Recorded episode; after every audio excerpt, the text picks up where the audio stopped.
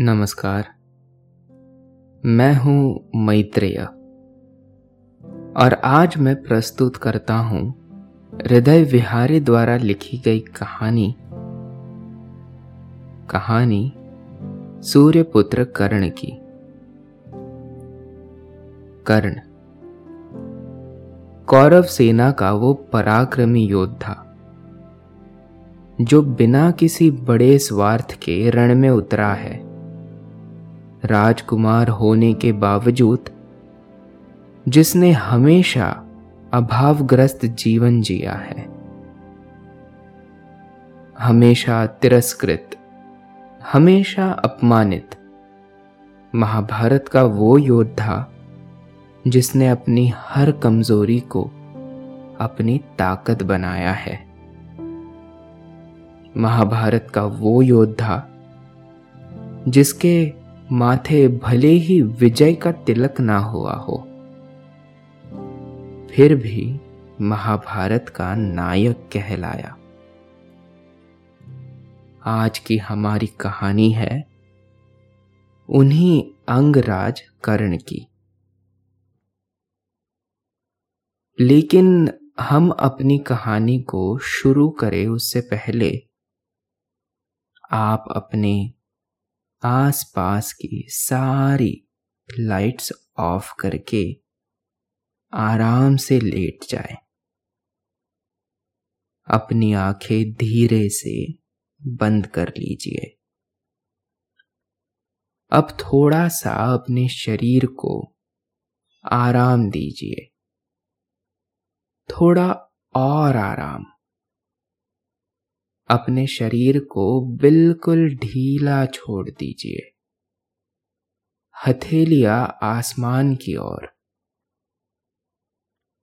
पैर भी आपस में नहीं सटे हुए हैं।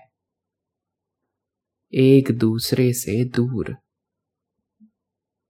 आराम से, कोई टेंशन नहीं, कोई तनाव नहीं। अपने दिमाग में चल रहे सभी विचारों को, चिंताओं को त्याग दे। एक शांति महसूस करे। महसूस करे कि एक शांति आपके अंदर प्रवेश कर रही है। गहरी सांस ले। सब नेगेटिव पॉजिटिव विचारों को धीरे धीरे निकाल दे। अपनी सांस पर ध्यान लगाए। इसको धीमे या तेज नहीं करना है। बस ध्यान देना है कि कैसे वो आपके नाक, गले में होते हुए फेफड़ों में आ रही है। और आपके फेफड़े फूल रहे हैं। और कैसे वो आपके फेफड़ों से वापस गले और नाक के माध्यम से वापस निकल रही है। और आपके फेफड़े सिकुड़ रहे हैं। मन शांत, एकदम शांत होता जा रहा है। आप अच्छा महसूस कर रहे हैं। खुद को काफ़ी हल्का फील कर रहे हैं। सब तरफ़ शांति है, सुकून है, खामोशी है। दोस्तों, अब से आप bedtime stories guided meditation relaxing music इन सब का आनंद नींद ऐप पर ही उठा सकते हैं। इसके साथ ही नींद ऐप और वेबसाइट पर आप नए स्लीप प्रोडक्ट्स जैसे sleep gummies milk mix sleep tea इन सब की जानकारी पाएँ। इन प्रोडक्ट्स की आपको ना ही कोई आदत लगेगी और ना ही इनसे कोई साइड इफेक्ट्स होंगे, बल्कि ये प्रोडक्ट्स आपको तुरंत अच्छी नींद लाने में मदद करेंगे और आपका स्लीप एक्सपीरियंस बेहतर बनाएँगे। महाभारत का विशाल युद्ध चल रहा है। कौरव और पांडवों की सेना एक दूसरे का अंत करने के उद्देश्य से आमने सामने खड़ी है। और युद्ध के एक भाग में खड़ा है अर्जुन का रथ, जिसकी कमान संभाल रखी है वासुदेव श्री कृष्ण ने। और सामने खड़ा है रथ अंगराज कर्ण का। कर्ण के बाणों से अर्जुन का रथ थोड़ा सा पीछे खसकता देख वासुदेव श्री कृष्ण ने कहा, वाह कर्ण, बहुत खूब। युद्ध में कर्ण की प्रशंसा करने पर अर्जुन ने श्री कृष्ण से पूछा कि आप उसकी प्रशंसा क्यों कर रहे हैं? मधुसूदन ने कहा, अर्जुन, तुम्हारे रथ पर मैं स्वयं विराजमान हूँ। ऊपर ध्वजा पर हनुमान जी विराजित है। इस रथ के पहियों को स्वयं शेष नाग ने पकड़ रखा है। इतनी शक्तियाँ तुम्हारे रथ के साथ है। फिर भी कर्ण के प्रहार से ये रथ थोड़ा सा भी पीछे खिसक रहा है। तो इसका मतलब यही है कि कर्ण के बाण बहुत शक्तिशाली है। कर्ण के साथ सिर्फ़ उसका पराक्रम है। तुम्हारे साथ मैं स्वयं हूँ, लेकिन कर्ण सिर्फ़ अपने पराक्रम से युद्ध कर रहा है। रथ पर चढ़े विशाल शरीर वाले कर्ण के चेहरे पर आज जैसा भाव पहले कभी न था। आज करण सामने थे अपने उस प्रतिद्वंदी के, जिससे युद्ध करने के लिए वो बहुत समय से प्रतीक्षा कर रहे थे। अर्जुन को देख उन्हें याद आता है, वो क्षण जब कौरवों और पांडवों का गुरुकुल से आने के बाद शक्ति परीक्षण हो रहा था। बारी बारी से अर्जुन, युधिष्ठिर, भीम, दुर्योधन, दुशासन और नकुल, सहदेव आ चुके थे। द्रोणाचार्य ने घोषित कर दिया था कि अर्जुन ही सर्वश्रेष्ठ योद्धा है और उनसे बड़ा धनुर्धर कोई नहीं है।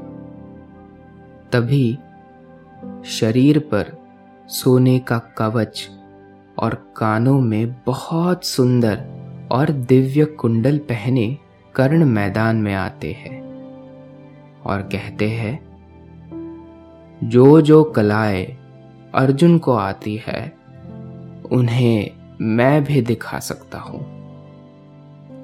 और अगर ये चाहे तो दो चार नई इसे भी सिखला सकता हूँ। कर्ण तब अलग अलग तरह की धनुर कला दिखाते हैं, जिन्हें देखकर सब दंग रह जाते हैं। मैं भी धनुर्धर हूँ। मुझसे युद्ध के बिना अर्जुन कैसे सर्वश्रेष्ठ धनुर्धर घोषित हो सकता है? मेरी प्रतिस्पर्धा कराइए और देख लीजिए कौन बलशाली है। तब प्रतिस्पर्धा से पूर्व कर्ण से उसका वंश पूछा जाता है, जिसके जवाब में, बस कर्ण खुद को सारथी अधिरथ का पुत्र बताते हैं। कुशलता सिद्ध करने से पहले ही उन्हें हारा मान लिया जाता है। सभी राजाओं के सामने कर्ण को सूत पुत्र बोलकर उनका मज़ाक उड़ाया जाता है। कहा जाता है कि वो ना तो किसी राज्य का स्वामी है और ना ही क्षत्रिय। तो उसे तो धनुष उठाने का अधिकार भी नहीं है। तब कर्ण को एक ऐसी मित्रता मिलती है जो उसके जीवन का ध्येय बन जाती है। सामर्थ्यवान होने के बावजूद कर्ण को उपयुक्त स्थान नहीं मिल पाया। तब दुर्योधन ने कर्ण को गले से लगाया और उसके शीश पर अंग प्रदेश का मुकुट रख अंगराज बनाया। कर्ण को दुर्योधन में वो मिला जिसकी उन्हें सबसे ज़्यादा आवश्यकता थी। एक हाथ जो उसके कंधे पर था। एक विश्वास के साथ कि वो शूरवीर है, पराक्रमी है। ना कि वो आँखें जो उनको उनके कुल के कारण पहचाने। ये पहली बार नहीं था कि कर्ण को सूत पुत्र होने के कारण उनके अधिकारों से वंचित रखा गया हो।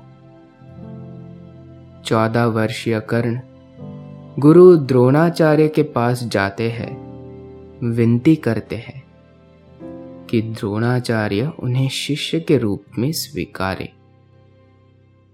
परंतु उस समय भी उनकी काबिलियत को नहीं परखा गया था, बल्कि उन्हें सूतपुत्र, जान ज्ञान से वंचित किया गया था।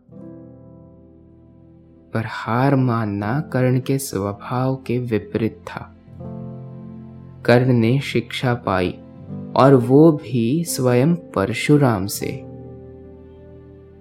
दोस्तों, अब से आप आपकी मनचाही दादी और नानी की कहानियों से प्यारी नींद की कहानियाँ सिर्फ़ और सिर्फ़ नींद ऐप पर ही सुन पाएँगे। तो इसी तरह हमारे साथ कहानियों के ज़रिए जुड़े रहने के लिए आपकी अपनी नींद ऐप इंस्टॉल करें।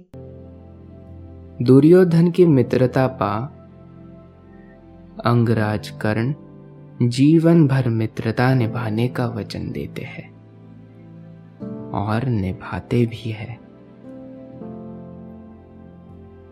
वचनों का मोल तो कर्ण ने हमेशा ही निभाया है। महाभारत के युद्ध से पहले जब स्नान के बाद महारानी कुंती का कर्ण के शिविर में आना और एक ऐसा वचन मांग लेना जो कर्ण को जान से भी ज़्यादा प्रिय था। और कर्ण एक ऐसे संकट में छोड़ दिया जाता है जहाँ एक तरफ़ उन्हें उनके अस्तित्व का बोध कराया जा रहा हो। और दूसरी ओर, उनसे उनका वर्तमान छीना जा रहा हो। आँखों में आंसुओं को छिपाए, कुंती ने कहा, मैं कुछ मांगने आई हूँ, पुत्र। सूर्योदय के समय, हर मांगी हुई चीज़ को दान में देने वाले कर्ण ने कहा, आप मेरी माता समान है। आज्ञा दीजिए। आँखों में जल धारा लिए कुंती कहती है, मैं अभागिन तुम्हारी माता समान नहीं, पर तुम्हें जन्म देने वाली माता ही हो। अपने जीवन के सबसे महत्वपूर्ण प्रश्न का उत्तर, अपने शत्रुओं की माँ के मुख से सुनना कर्ण के लिए वज्रघात के समान था।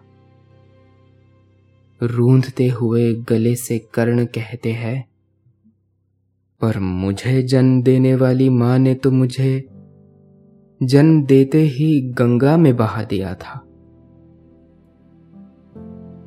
कुंती बताती है, एक दिन दुर्वासा ऋषि चहल पहल करते हुए उनके महल में आए। उस समय मैं अविवाहित थी।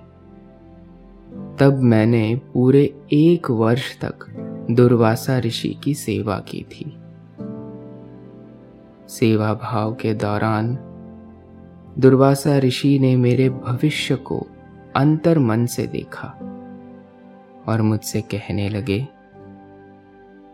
तुम्हें राजा पांडु से कोई संतान प्राप्ति नहीं होगी। इसके लिए तुम्हें मैं एक वरदान देता हूँ कि तुम किसी भी देवता का स्मरण कर उससे संतान प्राप्त कर सकती हो। इतने कहने के बाद दुर्वासा ऋषि वहाँ से चले गए। तभी उत्सुकता पूर्वक मैंने सूर्य देव का ध्यान लगाना शुरू कर लिया। मैं प्रतिदिन सूर्य देव की पूजा अर्चना करने लगी। भक्ति भाव से प्रसन्न होकर सूर्य देव प्रकट हुए।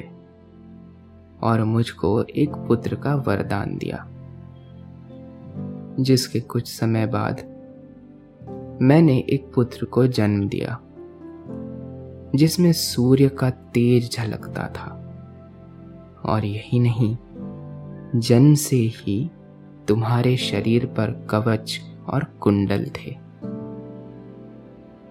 अविवाहित होने के कारण लोक लाज से बचने के लिए मैंने तुमको एक टोकरी में रखकर गंगा नदी में बहा दिया था। आँखों में आँसू लिए और मन में क्रोध की ज्वाला लिए कर्ण कहते हैं। और फिर अधिरथ नाम के एक सारथी ने उस बालक को उठा लिया और अपने घर ले आया। उसकी पत्नी राधा ने उस बच्चे को माँ का प्रेम दिया। वो प्रेम जो उसकी जन्म देने वाली माँ ना दे पाई। मैं आपको अपनी माँ मानने से इनकार करता हूँ। और मेरी माँ केवल राधा है। पर आप मेरे पास सूर्योदय के समय आई है। आपको जो मांगना है मांग लीजिए। कुंती कहती है, पुत्र, तुम पांडवों के साथ रहो। तुम उनके बड़े भाई हो। इस साम्राज्य के तुम ही अधिकारी हो। नहीं,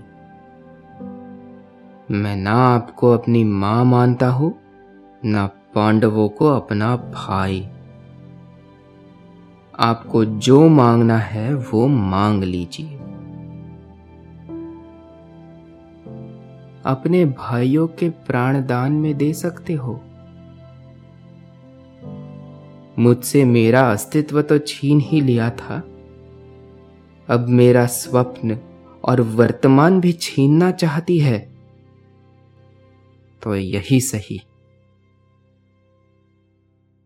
जाइए। आपके पाँच पुत्र जीवित रहेंगे।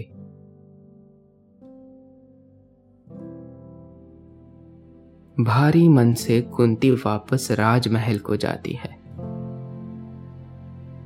पर कर्ण के मन में बवंडर लाकर, आज फिर उसने एक ऐसा दान कर दिया था, जो निश्चित ही महाभारत की दिशा को बदलने वाला था। दानवीर कर्ण अपने दानी स्वभाव के कारण एक बार पहले भी कीर्तिमान स्थापित कर चुके थे। जिस प्रकार देवी कुंती को सूर्य भगवान से कर्ण की प्राप्ति हुई थी तो कर्ण सूर्य पुत्र थे। उसी प्रकार अर्जुन देवराज इंद्र के मानस पुत्र थे। इंद्र कर्ण की क्षमताओं से परिचित थे। इंद्र भली भांति जानते थे कि जब तक कर्ण के पास सोने के वो कवच और कुंडल है, तब तक कर्ण को पराजित करना मुश्किल है। कर्ण प्रतिदिन लोगों को दान किया करते थे। कर्ण प्रतिदिन की तरह सभी को उनकी इच्छा के अनुसार दान दे रहे थे। पंक्ति में वेश बदलकर खड़े इंद्र की जब बारी आई तो कर्ण ने उनसे पूछा, आपको क्या वस्तु चाहिए? आपकी इच्छा प्रकट करो। दोस्तों, अब से आप bed time stories guided meditation relaxing music इन सब का आनंद नींद ऐप पर ही उठा सकते हैं। इसके साथ ही नींद ऐप और वेबसाइट पर आप नए स्लीप प्रोडक्ट्स जैसे sleep gummies milk mix sleep tea की जानकारी पाए। इन प्रोडक्ट्स की आपको ना ही कोई आदत लगेगी और ना ही इनसे कोई साइड इफेक्ट्स होंगे, बल्कि ये प्रोडक्ट्स आपको तुरंत अच्छी नींद लाने में मदद करेंगे और आपका स्लीप एक्सपीरियंस बेहतर बनाएँगे। ब्राह्मण वेश में आए इंद्र ने तब कहा, महाराज, मैं आपकी ख्याति की चर्चा सुनकर आया हूँ। आपकी दान वीरता की चर्चा पूरे लोक में है। दान मांगने से पहले आपको वचन देना होगा, तभी दान स्वीकार करूँगा। इस पर कर्ण ने हाथ में जल लेकर इंद्र को वचन दिया और कहा, मांगिए आपको जो मांगना है. तब इंद्र ने कर्ण के शरीर के कवच और कुंडल दान में मांग लिए। इंद्र की इस बात को सुनकर कर्ण बिना एक पल समय गवाए कवच और कुंडल शरीर से अलग कर इंद्र को सौंप दिए। कुंडल और कवच को शरीर से अलग करते हुए कर्ण को बहुत पीड़ा हुई। लेकिन कर्ण ने इसकी परवाह नहीं की और दोनों बहुमूल्य वस्तु इंद्र को सौंप दी। कर्ण के कवच और कुंडल लेकर इंद्र वहाँ से तुरंत अपने रथ पर सवार होकर भागने लगे। क्योंकि वो नहीं चाहते थे कि कर्ण को उनकी असलियत का पता चले। लेकिन जैसे ही वे कुछ दूर चले, उनका रथ ज़मीन में धस गया। रथ के रुकते ही आकाशवाणी हुई। देवराज इंद्र, आपने छल किया है। आपने पुत्र मोह में आकर कर्ण को ठगा है। आपको इसका पश्चाताप करना होगा। तभी आप और आपका रथ इस दलदल से निकल पाएगा।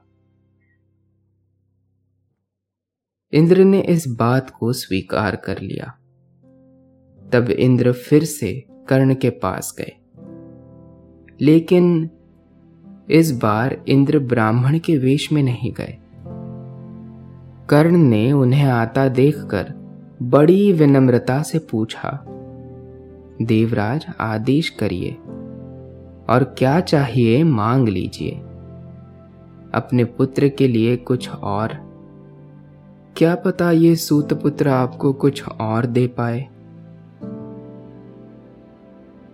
इंद्र अपने आप को लज्जित महसूस करने लगे और बोले कि, हे दानवीर, अब मैं लेने नहीं कुछ देने आया हूँ। कवच कुंडल को छोड़कर जो इच्छा हो मांग लीजिए। इस पर कर्ण ने कहा, देवराज, मैंने आज तक कभी किसी से कुछ नहीं मांगा। और ना ही मुझे कुछ चाहिए। कर्ण सिर्फ़ दान देना जानता है, लेना नहीं।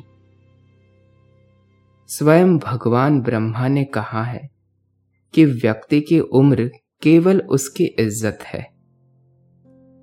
एक व्यक्ति अपने दान के कारण दुनिया में अमर रह सकता है। तब इंद्र ने अपनी व्यथा कर्ण को बताई और कर्ण से कुछ भी मांगने का आग्रह किया। लेकिन कर्ण ने फिर वही उत्तर दिया।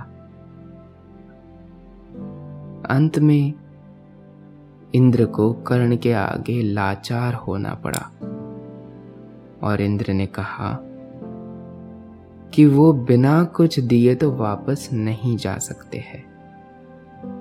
इसलिए इंद्र ने वज्र रूपी शक्ति कर्ण को प्रदान की। इंद्र ने कहा कि कर्ण, तुम इनको जिसके ऊपर भी चला दोगे, वो बच नहीं पाएगा। लेकिन इसका प्रयोग सिर्फ़ एक बार ही कर पाओगे। इतना कहकर इंद्र वहाँ से चले आए। कर्ण ने उन्हें बहुत रोकने की चेष्टा की, लेकिन इंद्र नहीं रुके। कर्ण ने इंद्र की दी हुई शक्ति रख ली। कर्ण वचनों से बंधे थे, फिर भी मित्रता से बंधे थे। मित्रता का वो वचन जो उन्होंने दुर्योधन को दिया था, अपनी संपूर्ण शक्ति और पराक्रम के साथ आज सूरज की किरणों के रथ पर चढ़े हुए कर्ण स्वयं भगवान द्वारा चलाए जाने वाले रथ के सामने खड़े हुए थे। आज दो धुरंधर एक दूसरे के सामने खड़े थे। ये युद्ध जो इन दोनों के बीच में था, ये धर्म, अधर्म की सीमाओं से परे था। अर्जुन अनजान थे कि जिस पर वो बाण चला रहे हैं, वो उन्हीं के बड़े भाई है। सब कुछ जानने वाले माधव कर्ण के शौर्य की तारीफ़ करते नहीं थक रहे। कर्ण के मन में वही अग्नि, वही अपमान और क्रोध की चिंगारी, जो उसके सामर्थ्यवान होने पर भी उन्हें वो सम्मान नहीं मिल पाया। उसके सामने थे केशव। वो केशव जो सर्वज्ञ थे, परिचित थे, जो हो चुका उससे, जो हो रहा है उससे, और जो होने वाला है उससे भी। स्वयं माधव प्रशंसा कर रहे हैं। एक बार में सैकड़ों तीर चलाने वाले कर्ण की। दोनों योद्धा संधान कर रहे थे तीरों का। दोनों का ध्येय था अंत प्रतिद्वंदी का। बार बार बाणों से और बातों से एक दूसरे को भेदा जा रहा था। दूर खड़ा काल पता नहीं किसके लिए मुस्कुरा रहा था। तभी अचानक कर्ण के रथ का पहिया धरती में धस जाता है। खूब घोड़ों ने ज़ोर लगाया, फिर भी बाहर ना निकल पाता है।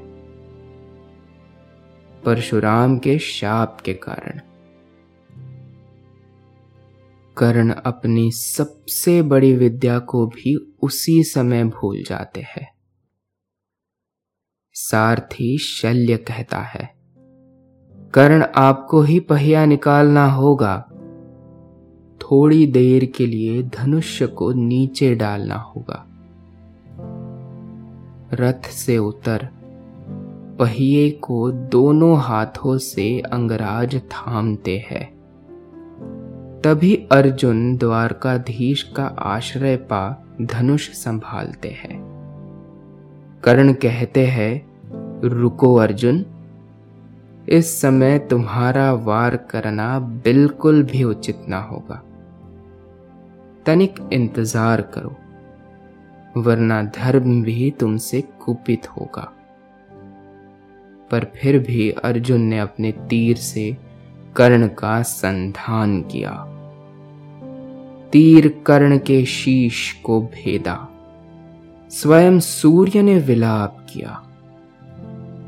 अमर कर्ण फिर युद्ध वेदी से विदाई लेते हैं। धरती को एक महावीर से विहीन कर देते हैं।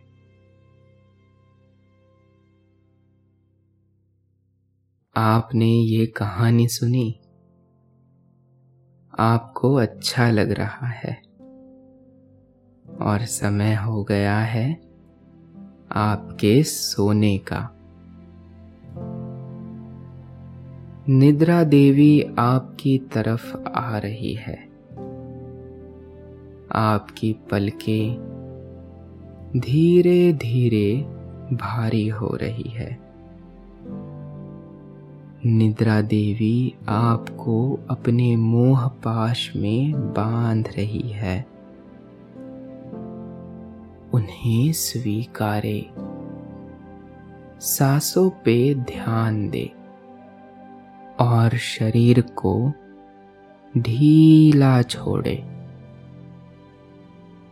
अब आप धीरे धीरे नींद की ओर बढ़ते जा रहे हैं और नींद आपको अपनी आगोश में समाती जा रही है।